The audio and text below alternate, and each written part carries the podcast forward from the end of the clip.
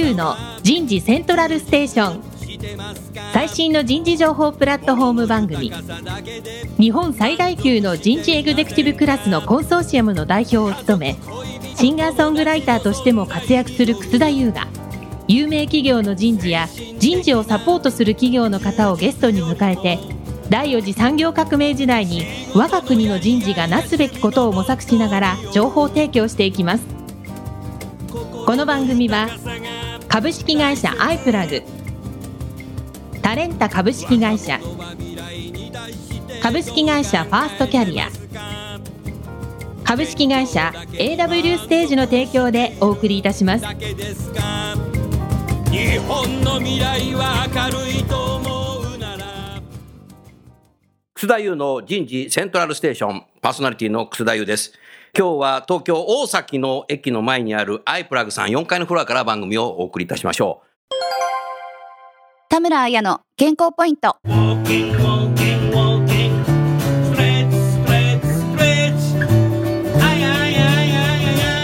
体温が1度下がると免疫力は30%低下する。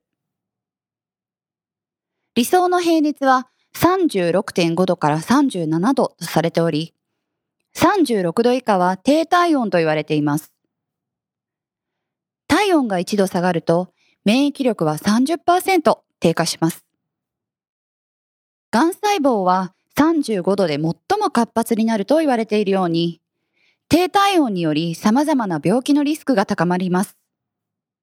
低体温になる原因の多くは生活習慣です。運動不足により筋肉量、基礎代謝量が低下すると熱の生産量が減少します。また、ストレスは自律神経の乱れやホルモンバランスを崩し、低体温を招きます。日常で冷たいものばかり飲んだり、エアコンの過度な使用、栄養バランスの乱れなど、低体温となる生活習慣を見直すことが必要です。今日のテーマは、コニカミノリタにおけるソフトウェアエンジニア採用変革になります。早速ゲストの方をご紹介いたしましょう。コニカミノルタ株式会社人事部人材採用グループリーダーの小林義則さんです。小林さんどうぞよろしくお願いします。よろしくお願いします。続きまして、今回のスポンサーを務めていただきます、株式会社アイプラグ取締役 COO、直木秀則さんです。直木さんどうぞよろしくお願いします。よろしくお願いします。小林さん、はい。コニカミノルタといえば、はい。僕はよく金骨に行くね。はあ、ありがとうございます。僕の秋葉原のね、ヨドバシカメラの横にある金骨でよくコピーするんだけど、はい。もうね、すごいスピード出てくるからね、はい瞬きできないね。あそういうことじゃない もうコニカミノルタさんは僕はもう合併する前からよく知ってる会社でね、はい。かなり人事の方、たくさん知ってるでしょ、僕。そうですね。すごいいっぱい知ってるね。はい。うん。もう、やっぱり海外の売上高比率も8割ぐらい？8割ですね。8割だよね、はい。ありますよね。はいうん。もう僕の時代はなんか複写機とかコピー機とか言ってたけども、はい今はなんていう名前にしてんの？今は複合機ですね。複合機はい。そうだよねはい。うん英語で、まあ略記で MFP、MFP っていうの？マルチファンクションプリンターですああ、ね。なるほど。わ、はいかりやすいね。もうね、聞くところによると、こういう複合機っていうのは日本が特殊？そうですね。ほとんどオフィス向けのものはもう日系の企業がうんほぼ独占して作ってる業界になってます。なるほど。ってことはオフィスのフロアのはい。壁際のところにはい各フロア置いてあるっていうのは、はいもう世界中日本企業だけなんだ。そうですね。はい。うん、昔すごい大きい複写機ってよくなる地下の部屋には近いところに置いてあったっていう会社もあったけど、はい。そういうのは相変わらず海外でもね、アメリカなんかでもあるけども、ねはいはい確かにそうだよね。アメリカ行っても、そうだよね。僕アメリカさ、この16ヶ月間に4回行ったけどさ、はいアメリカの空港さ、はい着陸するとさ、ミノルタって書いてあるんだよね。はい。ロサンゼルスとかすごいで、もうビルの上にコニカミノルタって看板があった。はいサンフランシスコもあるもんな。ありますね。おすごいんだよね、看板がね。で、我々日本人って海外行った時日本のさ、メーカーのさ、会社名見るとさ、胸が嬉しくなっちゃってさ。そうですね。なので、海外の方の方が、コニカミノルタっていう名前を知っていただいてるあ、知。ってるんだ。はい。で、あとね、僕はね、あの、アメリカのさ、野球見に行くのが好きでさ、はいサンフランシスコジャイアンツとか、はいあとはアナハイムでさ、はい大谷翔平とか見に行くんだけどさ、ねはい出てくんだよね、コニカミノルタって看板が。大谷翔平選手がホームランを打った時にたまたま、コニカミノルタの名前が打ってたり。ああ、からなんです。すごいさ、だからさ、もう頭の中にコニカミノルタってのが出てくるという、はい。すごい会社ですよね。ありがとうございます。はい。まあ今日はさ、少しあの採用についてね、はいお聞きしたいんですけども、はい新入社員って大体年間何人ぐらい採用されるんですか？年間100名ですね。100名？はい。すごいね、直樹さん。はい。100名も取るの？はい。いわゆるさ、日本的な分離で言うと、そうですね。あの、まあ、技術の会社なので、やはり技術者が7割。7割名ですね。7割はい。うんで、残りが、まあ、ビジネス系、事務系というか。うん人事も含めてねあそうですね。はい。なるほどなですね。はい。その複合機ってさ、ちょっと一般知識としてリスナーさんにも伝えておきたいんだけども、はいソフトウェアエンジニアなのか、ハードウェアエンジニアなのかっていうのはは、いちょっと素朴な質問ですけど。はい。あの、両方必要は必要なんですよね。そうですよね。はい。ただ、機械を動かすためには、うんやはりそのソフトウェア、制御の技術って必制御の技術要になってきますんで、うん最終的にこう開発の工程でも、最終的に物を動かすために、うんえーソフトウェアの技術必要になってくるとありますんで、やはりニーズとしても多くなってるっていうところがあります。ねで、会社としてもやはり、うん先ほどのその採用人数の技術者の中でも、うん70名のうち、まあ30名ぐらいは、やはりその情報系、情報系。系 ICT の技術者であったり、えーそういう人材の方を獲得しているということになってます。なるほどね。うん。そうすると、大学の学部も、はい。はい。いろいろ限定されてくるね。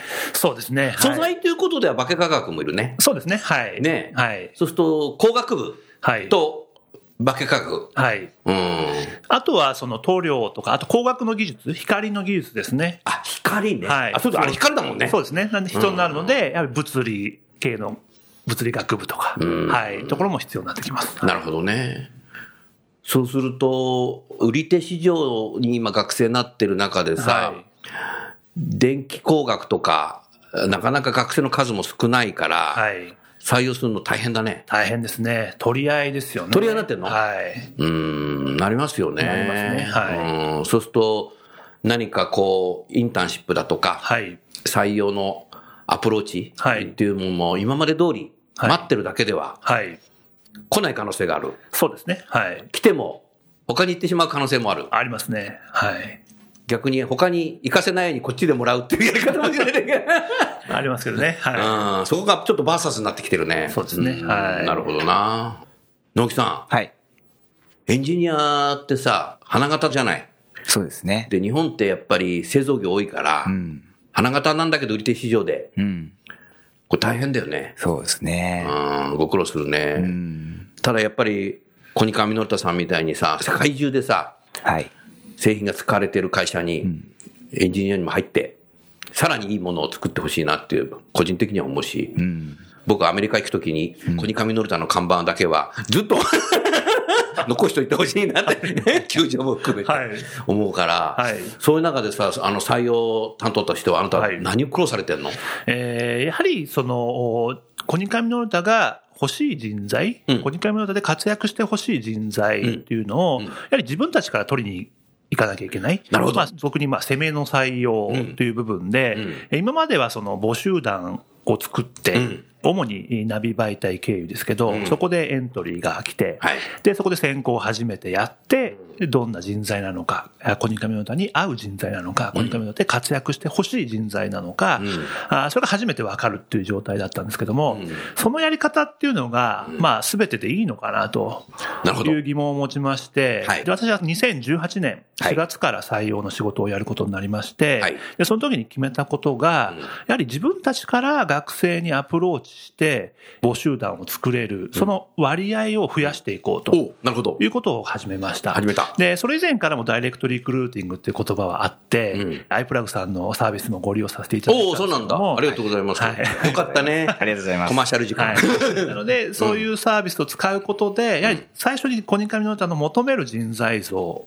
に近い方にスカウトメールを出せるんですね。で、そうするとそういう方がある程度募集団の中に含まれてくるわけですよ。うんうんなので、初めからどういう方なのか、どういう思考の方なのか、分かった上で選考を進められるとおなるほど。いうところはやっぱ非常に魅力的というか。新しいプロセスだよね。新しい考え方そうですねんはいなるほどね。直木さん、よく考えたらさ、はい。就活する学生がうん。プロなのか、うんそれとも採用する人事の方がプロなのかって考えたら、は就活する学生って瞬間じゃない。そうですね。何でもやるわけじゃないじゃない。ええやっぱ企業側のがやっぱプロではないといけない。そうですねだからプロがやっぱり探しに行くっていう方が本来の考え方かもそうですね。はい。しれないよね。はい。だから、コニカミノルタさんは B2B のもうメーカーさんじゃないですか。はいまあ、金庫はちょっと違うかもしれないけど、はい B2B のメーカーはやっぱり営業は攻めていってるわけなので、そうですね。世界中に攻めてさ、はい。全体の売り上げの8割さ、はい。取ってるわけじゃないですか。はいだから採用もやっぱ攻めていくっていうのが、そうですねもしかしたらはい。理にかなるはい。やり方になるかもしれないね。はい待ってたって売れないもんね。そうですね。で、私はその昨年4月に採用の仕事をすることになった時に、当時の上司に言われたことが、はいやはり採用活動っていうのは、営業、マーケティングと一緒だと。お、本当だ。はい。なので、ハンティングしなきゃいけないところもあるし、んで、アカウントというか、まあ、その営業の中でね、んえーマーケティングの戦略に基づいて、誰にアプローチすればいいのか、どういう人材にフックをかけ取りに行けばいいのか、そういうことを考えていかなきゃいけないので、ある意味営業活動一緒だと。で、そういうマインドでやらないと、欲しい人材取れないと。いいこと言われる上司だね。え、その上司のこと僕知ってる人かな？あ、知ってる人なんだ。今無言で言ったけど、縦に、あの、リスナーの皆さん、縦に首振りましたので、私の知ってる人かも、もしかしたらその方もラジオ聞いてるのかもしれない。なるほど。その通りだね。はいおっしゃる通りだよね。うん、なるほどな。そういう中で、そのエンジニアはい。を採用するときに何かいろんなアプローチされてると思うんです。けど、インターンシップ含めてはい。何かお話しできる範囲で聞かせいただけますか？はい。先ほどインターンシップのお話があった中で、まあ、コニカミノータ特色というところでいきますと、えーやはりその情報系の学生であったり、IoT、ICT の領域ですね。はい。の学生を取りたいということで、2017年からうん。ハッカソンおハッカソンやってる。はい。どうですか？やってみて。やってみて、まあ最初なんでハッカソンを始めたかというと、うんそういう ICT を志向する学生というか、そういうスキルを持った学生っていうのは、どこにいるのかよくわからなかった。どこに行けば会えるのかわからない。なるほど。で、彼らがコニカミノルタに対して、なんかいい印象を持ってるのか、ある意味入りたい企業になってるのか、うん。その辺もわからないと。なるほど。いうことがあってですね、まずは認知度を上げることも大事。うん。で、あとはそういう学生がどういう学生なのか知ることも大事となるほど。いうことで、ハッカソン開催を始めました。で、お実際やってみると、いいや、なかなかコニカミノルタにいない人材といいますか、やはりその自分のスキルをうん。持って何かを成し遂げたい、何かを作り上げたい、新しいプロダクトなりサービスなりを作り上げたいと。いう心持ち、気持ちを持ってる方が多いので、多いうんはい。なので、すごくう熱量を持って取り組む姿勢とか、なるほどい。うところがですね、やはりイノベーションを起こしていこうとか、新しい価値をお客様に届けていこうとする、コニカミノルタの、まあ、姿勢に合うというところを感じられてですね、非常に盛り上がって終わるいいイベントではあるかなと思ってます。はい。小林さん、あの、リスナーのはい皆さんは、いわゆる製造業じゃない、またソフトエンジニアを採用しない企業もあるので、はい少しハッカソンってはい何かっていうのを少し解説していただけますか、はい。2日間とか3日間とか開催日数とは短いんですけども、まずテーマがあってですね、そのテーマに基づいて、それぞれ、えー最終的にはサービスなりプロダクトを開発するというイベントになっています。でで、今年やった内容でいけばですね、コニカミノルタのデバイスとか技術を使って、新しいサービス、まあ、今年のテーマは、あの、SDGs に貢献する、達成に貢献するん新しいサービス、プロダクトを開発しようというテーマでやってます、大学で技術を学んできた人たちがいよいよはい。自分のね、知っている技術をはいプロダクトにはい。貢献できるはいっ。ていう、もう発想力も必要だね、そこは。そうですね。なので、まずは最初にアイデアを発散させることから始まるんですね。なので、アイデアソンのパートがあるんですけども、ね。はい。どんどんどんどんアイデアを発散させていって、ん。で、その中から具体的なサービスっていうのを、おに落とし込んで、なるほど。イメージを作ってん。いくというところですね。で、主には、やはり一番はその開発業務というか、ん。新しいサービス、プロダクト、デバイスを動かすために、えープログラミングしたりだとかあそういうことをやるイベントになっています。はい。でかつて今まではそれやってなくて、はいかなりじゃあ変革してきたね。そうですね。はい。うんそれをやると、現場のエンジニアの方も少し入ってもらわないとはいいけないね。そうですね協力的なの？はい。非常に協力的で、もともと。それいいね、直樹さんね。そうですね。非常、今ね、素晴らしい、小部さん、はい非常に協力的ってね、はいいう会社と、はいそれがね、協力してくんないんですよっていう会社とで大きくね、分かれるんですよ。はいこれ何なんだろうね。あの、ハッカソンをもともと始めるときに、新卒の領域でもやはりそういう人材が必要だっていうのはあったんですけども、やはり即戦力のキャリア採用っていうのも当然。現場の人も即戦力欲しいわけだ。欲しいんですで、目の前にいるわけだ。はい なるほど。で、実際にそういううん IT 企業であったり、うんそういう ICT の領域で活躍されてきた方をキャリア採用してですね、コニカミノータに迎え入れて、で、その中で新卒の領域でもやっぱり採用していかなきゃいけないよねって話になった時に、ある方がハッカソンというイベントがある。よとうん。いう形になりまして、なのでそこから一緒に二人三脚というか、時にはこうリードされながら、協力しながらイベントを作ってきてますんで、で非常に協力的で、で、そのハッカソン開催中も、各グループにやはり技術的なアドバイスをしたりだとか、うん。あリードをある程度道に迷った時に方向修正したりだとか、うですね。相談乗ったりするためのメンターが必要なんですけども、そこは各部門から、うん。協力いただく部門から、あ若い社員が実際に出てきて、うん。で、メンターとして学生とやり取りをする。で、学生側はやはりこう実際企業で働く、コニカミノルタで働く技術者といろいろ議論しながら、触れ合いながら進められるってこともありますので、お互いにこう刺激があるというか。なるねはい。おーなってますね。はい意外と想定外の発想が出てきたそうですね。こともあったんでしょう。はい。で、今年の例でいきますと、デバイスもその数多く準備できないので、参加したグループは8グループ8グループ。なったんですけども、その中でデバイスを、8グループ同じデバイスを与えることっていうのも、それもあんまり面白くないのもありますし、まあ準備するのも結構手間がかかるとか大変なところもありますので、限定して、例えば先ほど申し上げた複合機、MFP であれば2台とか、あとは姿勢解析の AI の技術なんかもやってますので。そういうのも1台。あとは、あの、計測器の事業もやってましおて色を測る機械、うん。測色計というのがあるんですけども、それを提供したり、あとは血中の酸素濃度を測るパルスオキシメータえ、ー。そんなのもあんの？あるんです。それなんか医療機器じゃないそれ。そうです。ヘルスケアの領域ヘルスケアの機器はいだよね。で、そういったデバイスをまあ2台から1、1台から2台、うんえー準備しまして、んで、各グループはその自分たちの間に基づいて、どのデバイスを使って開発作業をしようかというのでやっていくんですけども、やはり一番は AI の技術が使いたいとか、なるほど。あとはプラットフォームとかですね、そういうのを提供してるんです。プラットフォームを使って何かやりたい。で、取り合いになるわけですよね。なるほど。で、やはり予想してたかどうかは別にして、えー MFP はん、あまり人気なかったんですよ。あね、人気なかったの？人気なかったんですね。そうなんでだろうね。はい。なかなかその新しい領域の ICT の領域の中でうん、それを使った、あーなんでしょうね、開発サービスっていうものが、まだイメージできなかったのか、うん。あー当然その開発行為の前に、このデバイスを使ったらこんなことができるっていう説明はするんですけども、学生理解してもいただくために説明はするんですけども、なかなかそのところでピンとこなかったところもあるのかなと。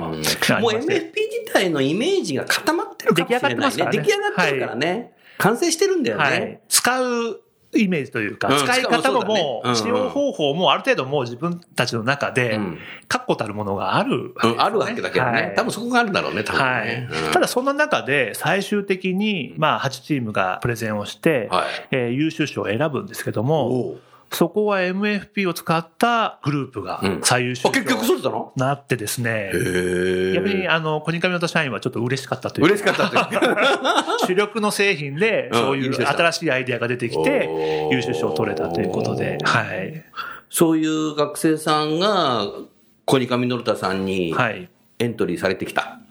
エントリーしてきてますけども、うん。まだハッカソンから、ハッカソン参加者から、うん。あのエントリーが多く出てるかというと、うん。まだそこは、ちょっと我々の努力不足もありますけども、まだ少ない状況で、これからだね。はい。改善して内定者も1、2名出てきてますけども、出てきてる。はい。うん。まだまだっていう状況ですね。なるほどね。はい。うん。ハッカソン以外には何か他にはいされましたか、ハッカソンはどちらかというと ICT の尖った人材。あ尖った人材ね、今までないような発想を持ってるね。はい。ということで始めたイベントで、で、それ以外にもやはり情報系の学生も採用したいというのがありまして、情報系の学生も売り手市場になってるよ、今。売り手市場ですね。はい。で、取り合いですし、んですので、そういう学生に対しては、アイデアソンということで、アイデアをどんどんどんどん発想してえーいくということで、そういうイベントも並行して開催して、学生の認知というかうん、コニカミノルタのイメージというのを作っているところです。結構みんなアイデア出す？アイデア出ますね。すごいはい。突拍子もないこと言いそうな人いるんで。そうですねいそうだね。はい。えー、なんかそこにいるだけでもワクワクするね。そうですね。エネルギーもらえますね。はい。エネルギーね。は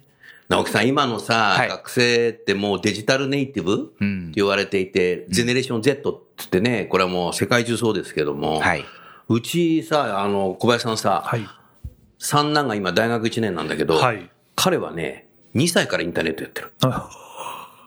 すごいですね。もうこれ本当なんですよ。はい。それでね、一番上と10歳年が離れてるんですよね。はいで、2番目と7歳離れてるんですよ。はい。で、いつも一番上のお兄ちゃんとか2番目のお兄ちゃんが、はいインターネットでブラウザでなんかこう見てるときにね、お隣に座っておとなしく座って見てるんですよ。はい触ると怒られるから。はいでよーく見ていて。で、彼らが学校とか幼稚園に行ってる間に2歳の子供は、はい自分で当時、あもう今から何年前の17、8年前ですけど、はい。パソコンの電源入れて、Windows 立ち上げて。立ち上げてはい。あの、ブラウザはい。出して、でお気に入りってやって、ガガガガガガってマウスでやって、はい。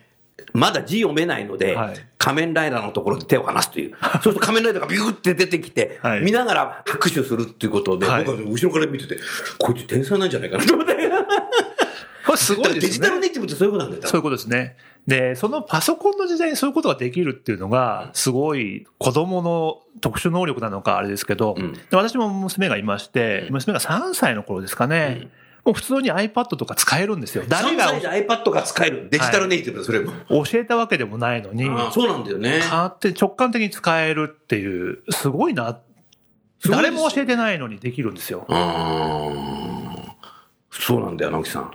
そうですね。私も、あの、息子がいるんですけど、今何歳なの？今は9歳ですね。で、それこそ3歳ぐらいの時とかに、あの、会社のパソコンで作業するじゃないですか。うん。で、そこで、息子がたまたま近くに来て、うん。で、このパソコンの画面をうん触ってう、んスライドしようとするんですよ。なるほど。まあ、パソコンなので、うん動かない動かないんですけどでも動くと思ってんだよね。はい。スマホとかをこう触ってるのを見てるので、うんそういう勘違いをするんだなっていうのありましたね。それもすごいね。はい親が親だと子供も子供になるっていう。すごいな、それ。うん。だからそういう学生がもうさ、はい。エントリーしてきてんだよ。そうですね。はい。アイデアソンにも。はい。ああ、我々と全然違うね。ねえ、すごいな。実際に、その、話変わるけども、はい。オファーボックスとか、はい。やってみて、はい何か感想をお話しいただけないですか？はい。あのーまあ、最初から私自身は注目してたというか、採用の仕事をすることになってから、やはりもっと導入したいなとか、ちょっと使っていきたいなと思ってまして、うん。やはり最初からやはり学生がどんなことをしてきたのか、うん。どんなことをやりたいのか、うん。まあ、そういったことが実際にえー見ることができる。うん。で、イベントとかも、やはり自分たちが欲しい人材を集めてイベントやりたいんですよね。その中から集めた結果、コニカミノダに興味を持ってもらって、選考に移っていくっていうのは、まあ、そういう流れになるんですけども、いかにその中で自分たちがなかなか知り合えなかった方と、学生と知り合えることができる。うんで、そういうツールとして、やはりそのダイレクトリクルーティング、えーオファーボックスさんのサービスっていうのは、やはり魅力的に移りますよね。なるほどね。はい。で、やはり自分たちが最初から欲しいと思って、いいなと思って会った人材と、えーやはり直接会ってお話しすると、よりいいなと。うん。やっぱり一緒に働きたいなとか、一緒にコニカミノータ良くしてほしいなとか、うんコニカミノータで活躍してほしいなという学生が、まあ、多いというか、はい。うん。そういうツールですよね。だから、非常に自分たちが採用活動をうん。やってる、うん実感を持てるというか、うん学生と直接向き合ってやってるっていうのが、感じられる、うんそういうサービスだなと思ってます。なるほどね。実際にそのエンジニアの方が入社はい。した後、何かこう現場に配属になると思うんですけど、はい育成ってどのぐらいやるんですか？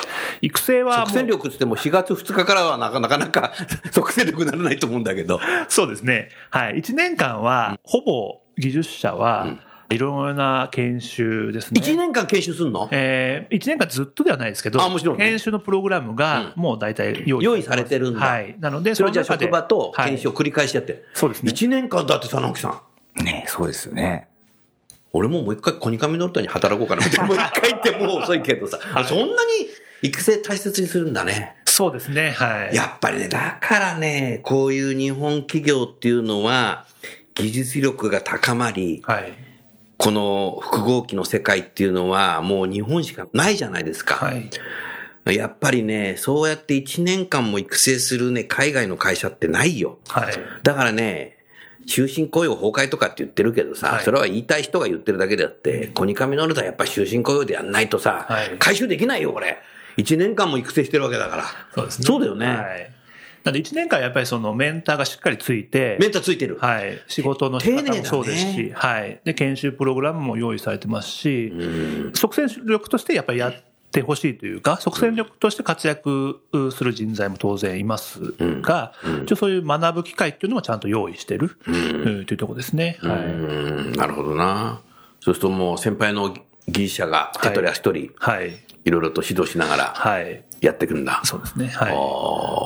会社のカルチャーってどんなカルチャーなんだろう？コニカミノルタさん。会社のカルチャーはですね、まあ古くからある企業ですけども、コニカって昔、コニシロクって言ったよね。そうですね。はい。あすいません、古い人間なんで。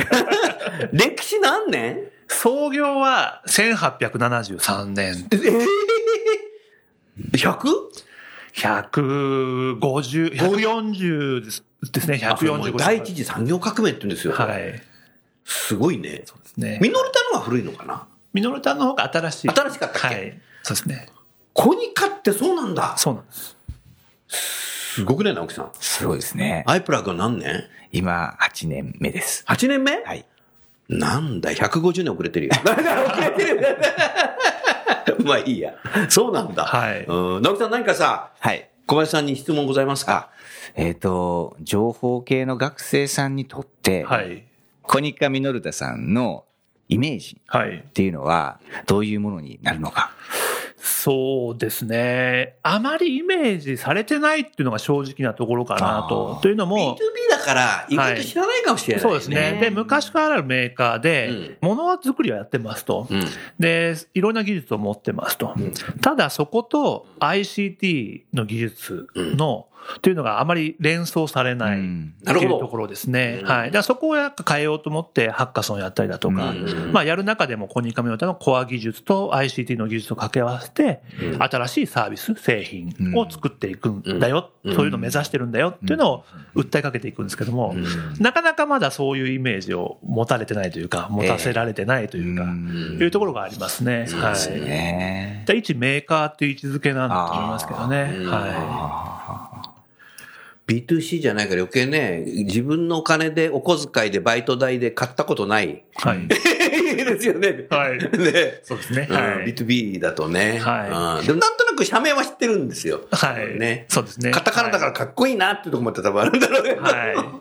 じゃあ徐々にではありますけど、なんか新しいことを、新規事業への取り組みもやってますので、そうですよね新しいことをやってるなとか、うんあとはそのニュースとかね、しっかりこう、関心持って見てる学生の方ですと、例えばヘルスケアの領域で、バイオヘルスケアの領域ですけども、おアメリカの会社を買収しましたねとかねね、そういう話が面接の中とか学生と話してる中に出てきたりしますんで、なんでそういうところを見て、あ、積極的にそういう M&A もやるんだなとか、新しいビジネスっていう取り組んでいくんだなっていうところが、徐々に徐々に、えー学生の皆さんの中にですね、芽生えつつあるのかなというところですけど、もっともっとそういうところを打ち出しして、新しいことをやってる会社、うん。挑戦できるとか、チャレンジしてる会社、そういうところを、えーイメージとして持たせるようにね、やっていきたいなと思ってます。はい。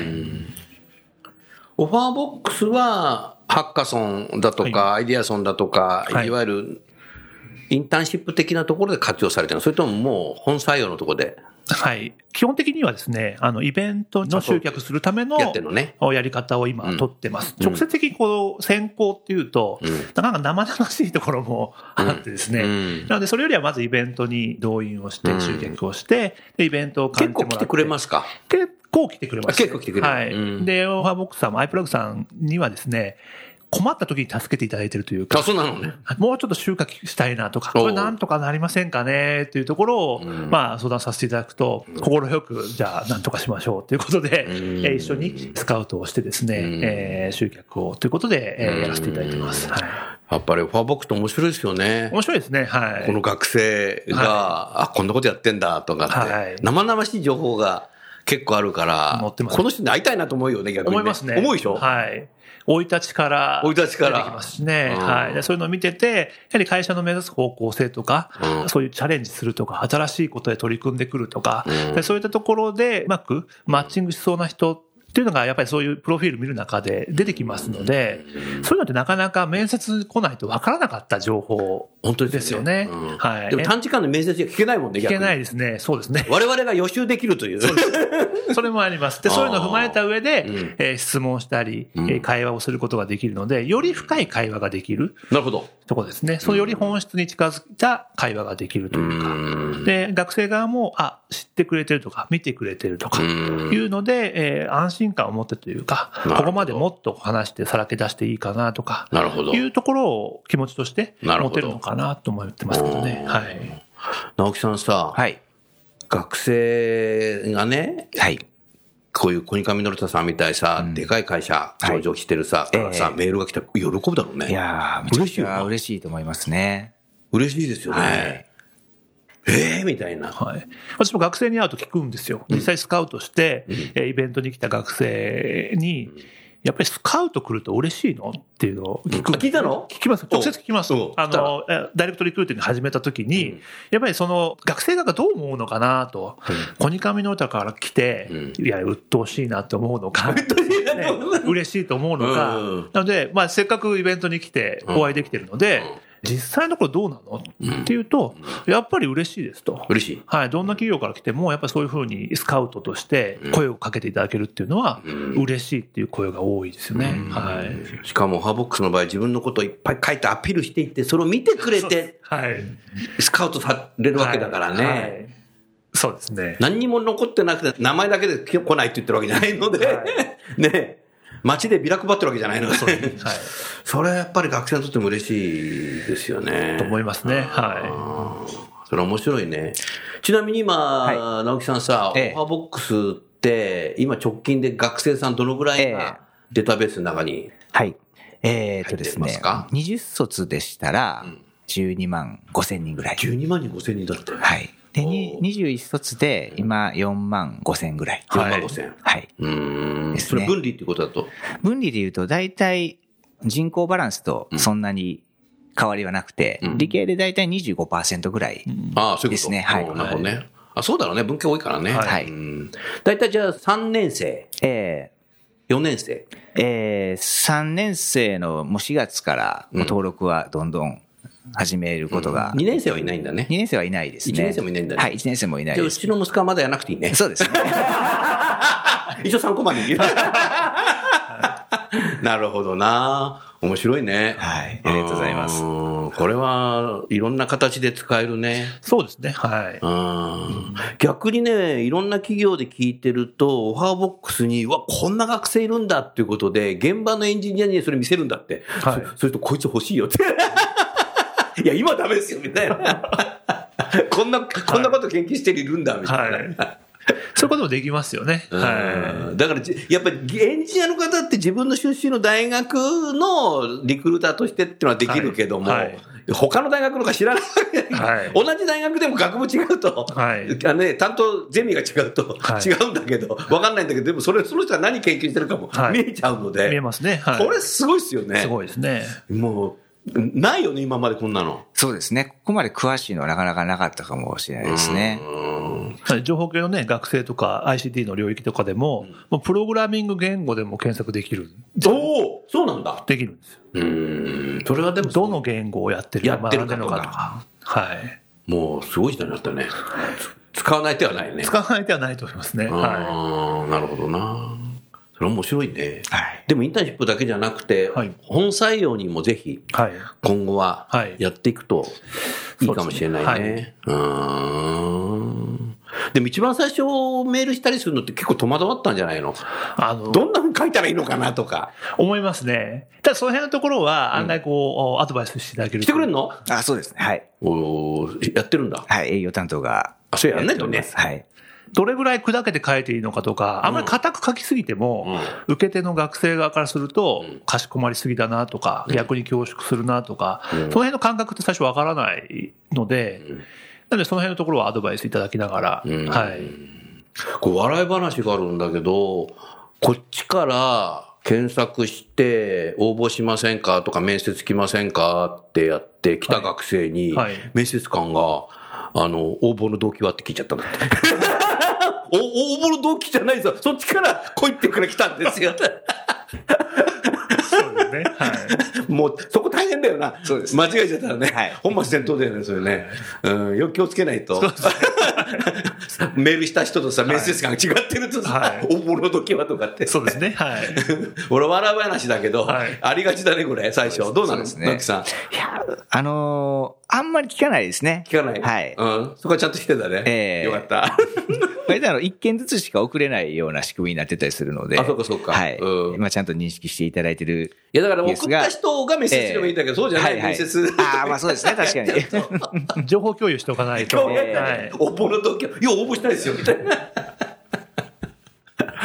笑い話として残しておけばいいけども、はいはいはいはいこれ間違えたら大変だ大変ね。ですね。はうーい。ん、なるほどな。でもすごい人数採用されるけど、はい入社式ってどこでやってんの？入社式は、八王子の研究開発棟の中にスペースがありますんで。行ったことあるご存知ですか？富士山がね、はい。でかく見えるの。綺麗に見える。直木さん行ったことある？八王子ですか？うん八王子ああ、そこまだ行ってないですね。昨日にもあるのね。日野にもあります。はい。八王子の小ニカミノルタさんのオフィス、あそこ行くと、事業所だよね、だからそこね。授業そうです。はい。あそこ行くとね、富士山がでかいんだよね。うん。富士山でかくなっちゃったのかなと思うんだけど。すごい綺麗ですよね。そうですねあの、夕日の時とか、はい。ね、夕日が出てきた頃とか、富士山がすごい綺麗でさ、えなんかさ、大崎、大崎から見る富士山と全然違うぜ。あ、あそこにあるんだ。はい。うーん。あの中にそのスペースとか広く取れるスペースがありますんで、うんえーそこでここ数年はうん入社式の方をやってます。なるほどね。4月1日に入社式して、はい配属っていうのは大体いつぐらいなんですか？配属は2週間ぐらい最初の集合研修という形で、えー新社員の研修やりまして、え2週間経ったら職場に配属配属と。配属してくる。はい。それからもう1年ぐらい、はい。繰り返し職場とはい研修を繰り返しながらそうですね。はい。やっていくっていうのはい。うん。そうするともう2、3年経つとなんとなくこう一人前になってくる。まだ一人前にはなんないな。ただ中にはもう1年目から海外出張行って、え、1年目から？はいお客様とあ、出張だね。出張でお客様とお客様先に行って、うんいろいろとミーティングをしたりだとか、あとは役員に提案をしたりっていう人も中には、いるの？はいあ、。そういうこともできる会社なんだ。そうですね。はい。それすごいな。ーそうですね。うんへ。ーはまあ、海外の売上高比率がやっぱり8割ぐらいあると、それができるんだ。おー。い。なんで若いうちからこう活躍できるというか、若いうちからやっぱ自分でテーマを持って、ん。えー仕事をできる、うん。そういうのをまあ、あアピールしてますし、実際にそういうことができる、やっている社員がいるという事例も挙げながらね、えーお伝えしてますけども、うん。はい。楠田優のヒュー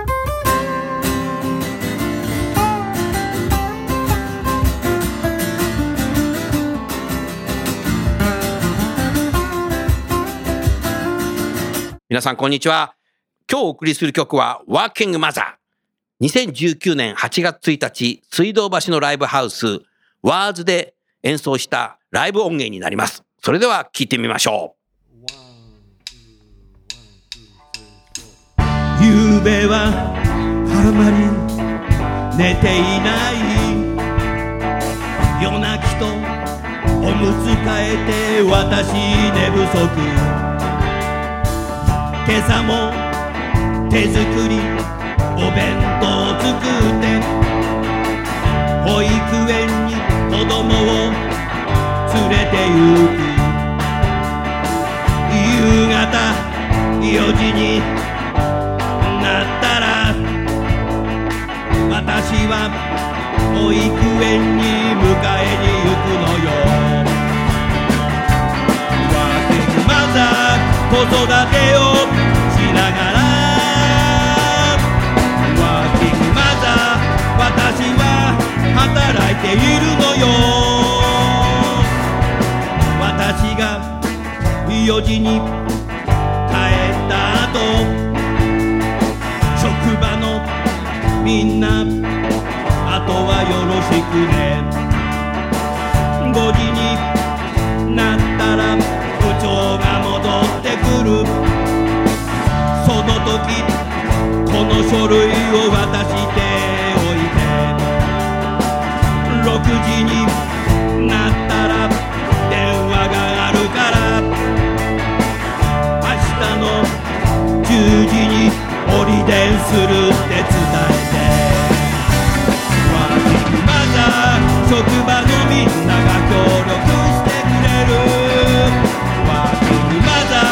ザー顧客も分かってくれてる。パパも時々4時に会社を出て保育園に迎えに行ってくれる。そんな時私たち残業してる。パパのおかげで夜遅くまで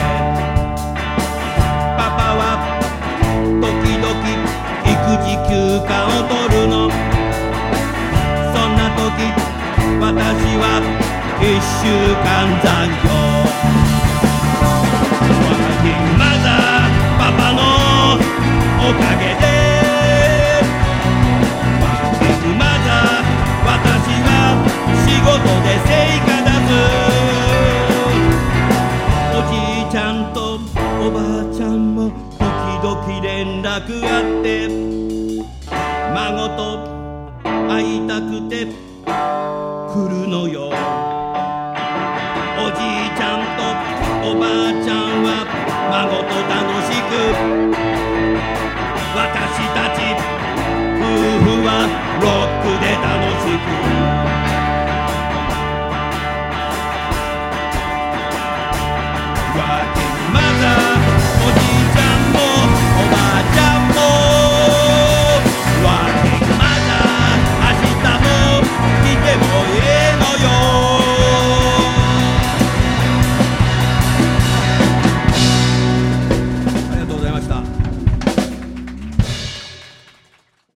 じゃあ、直木さん、はい。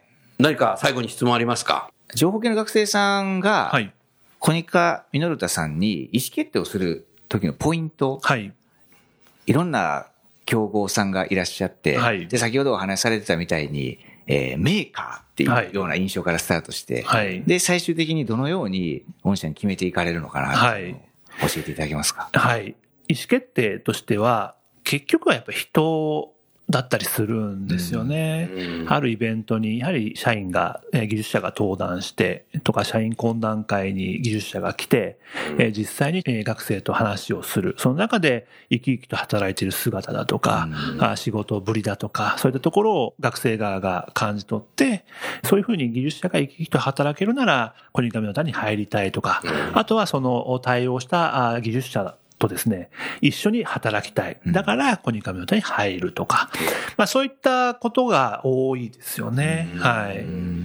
あとは、コニカミノタが目指す方向性、やはり新しいメーカーから一歩先に行くというか、新しいサービスを生み出していくとか、あ新しい製品を生み出していく、お客様に新しい価値を提供していく、そういう会社の理念に共感いただいて、えー入社を決めていただく方と、そういう学生もいます。どうですか、最近の学生？最近の学生はですね、やはり価値観が多様化してるなとは思ってまして。あ感じる、それ。感じますね。うんうんえーというですね。なんで、そう感じるところもお複数あるんですけども、うん特徴的なのは、やはり世の中の役に立ちたいっていうことを言う学生が多いですね。世の中のためにはい。役に立ちたい。役に立つ仕事をしたい。うーん。そ直木さん新入社の時どうだったの？私は自己成長でしたね、当時は。成長したい。身長身長。牛乳飲めばいいね。そこじゃねえけど。身長。はいえー小林さんは？私は何かこう新しいことができるところっていうのを思ってうん活動してまして、とか、あとは自分に合う仕事、うん。活躍できる場所ってどこかなっていう観点ですね。あんまり自信がなかったのもあるんですけども、あですよね、コニカミノルタに入社したのも、おいろいろとな事業をやってますし、グローバルにも展開してますし、その中だったら、やっぱり自分に合う仕事というか、自分が活躍できるうん。仕事っていうのは何かあるんだろうなという思いで入社したんですけども、ただ入社したらすぐ人事ということで、人事の領域で今までずっとキャリアを積んできてるので。まあそこが自分の活躍できるフィールドだったのかどうかっていうのは、まあ他にもあったのかもしれないですけど、今のところはまだ人事のところでキャリアいると活躍されてると思いますよ。あそうですかありがとうございますんそういうと、自分は何だったのかなって今考えたら、僕の場合は、何でもやりますって言って入っちゃった。だからあの頃はやっぱ何でもやるやつ、どこでも契約総合職なんで、はい何でもやるやつが入れたっていうことなんだろうね。そしたら一番やりたくない仕事になっちゃった。言うんじゃなかったんですね。まあいいですけどね。だから時代とともに違うよね。そうですね。はい。今はだから本当にもうそういう社会貢献みたい社な。会貢献っていう言葉知らなかったよ、僕。給料くれれば何でもやりますみたいな。時代が時代なんで。はい。そうですか。はいはい。ありがとうございました。じゃあ最後にゲストの方をご紹介して番組を終わりましょう。コニカミノルタの小林さん、アイプラグの直樹さん、どうもありがとうございました。ありがとうございました。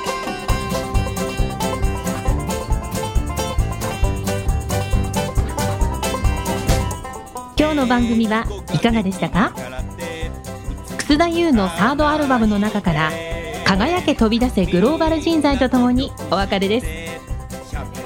この番組は企業から学生に直接オファーを送ることができる新卒向けダイレクトリクルーティングサービスを提供する株式会社アイプラグワークハッピーな世の中を作るをミッションとし世界の HR テクノロジーを日本市場に展開するタレンタ株式会社。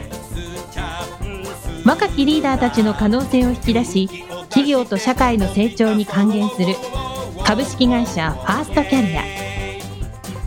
職場でできるストレッチと質の高いウォーキングを提供する健康経営サポート企業の株式会社 AW ステージの提供でお送りいたしました。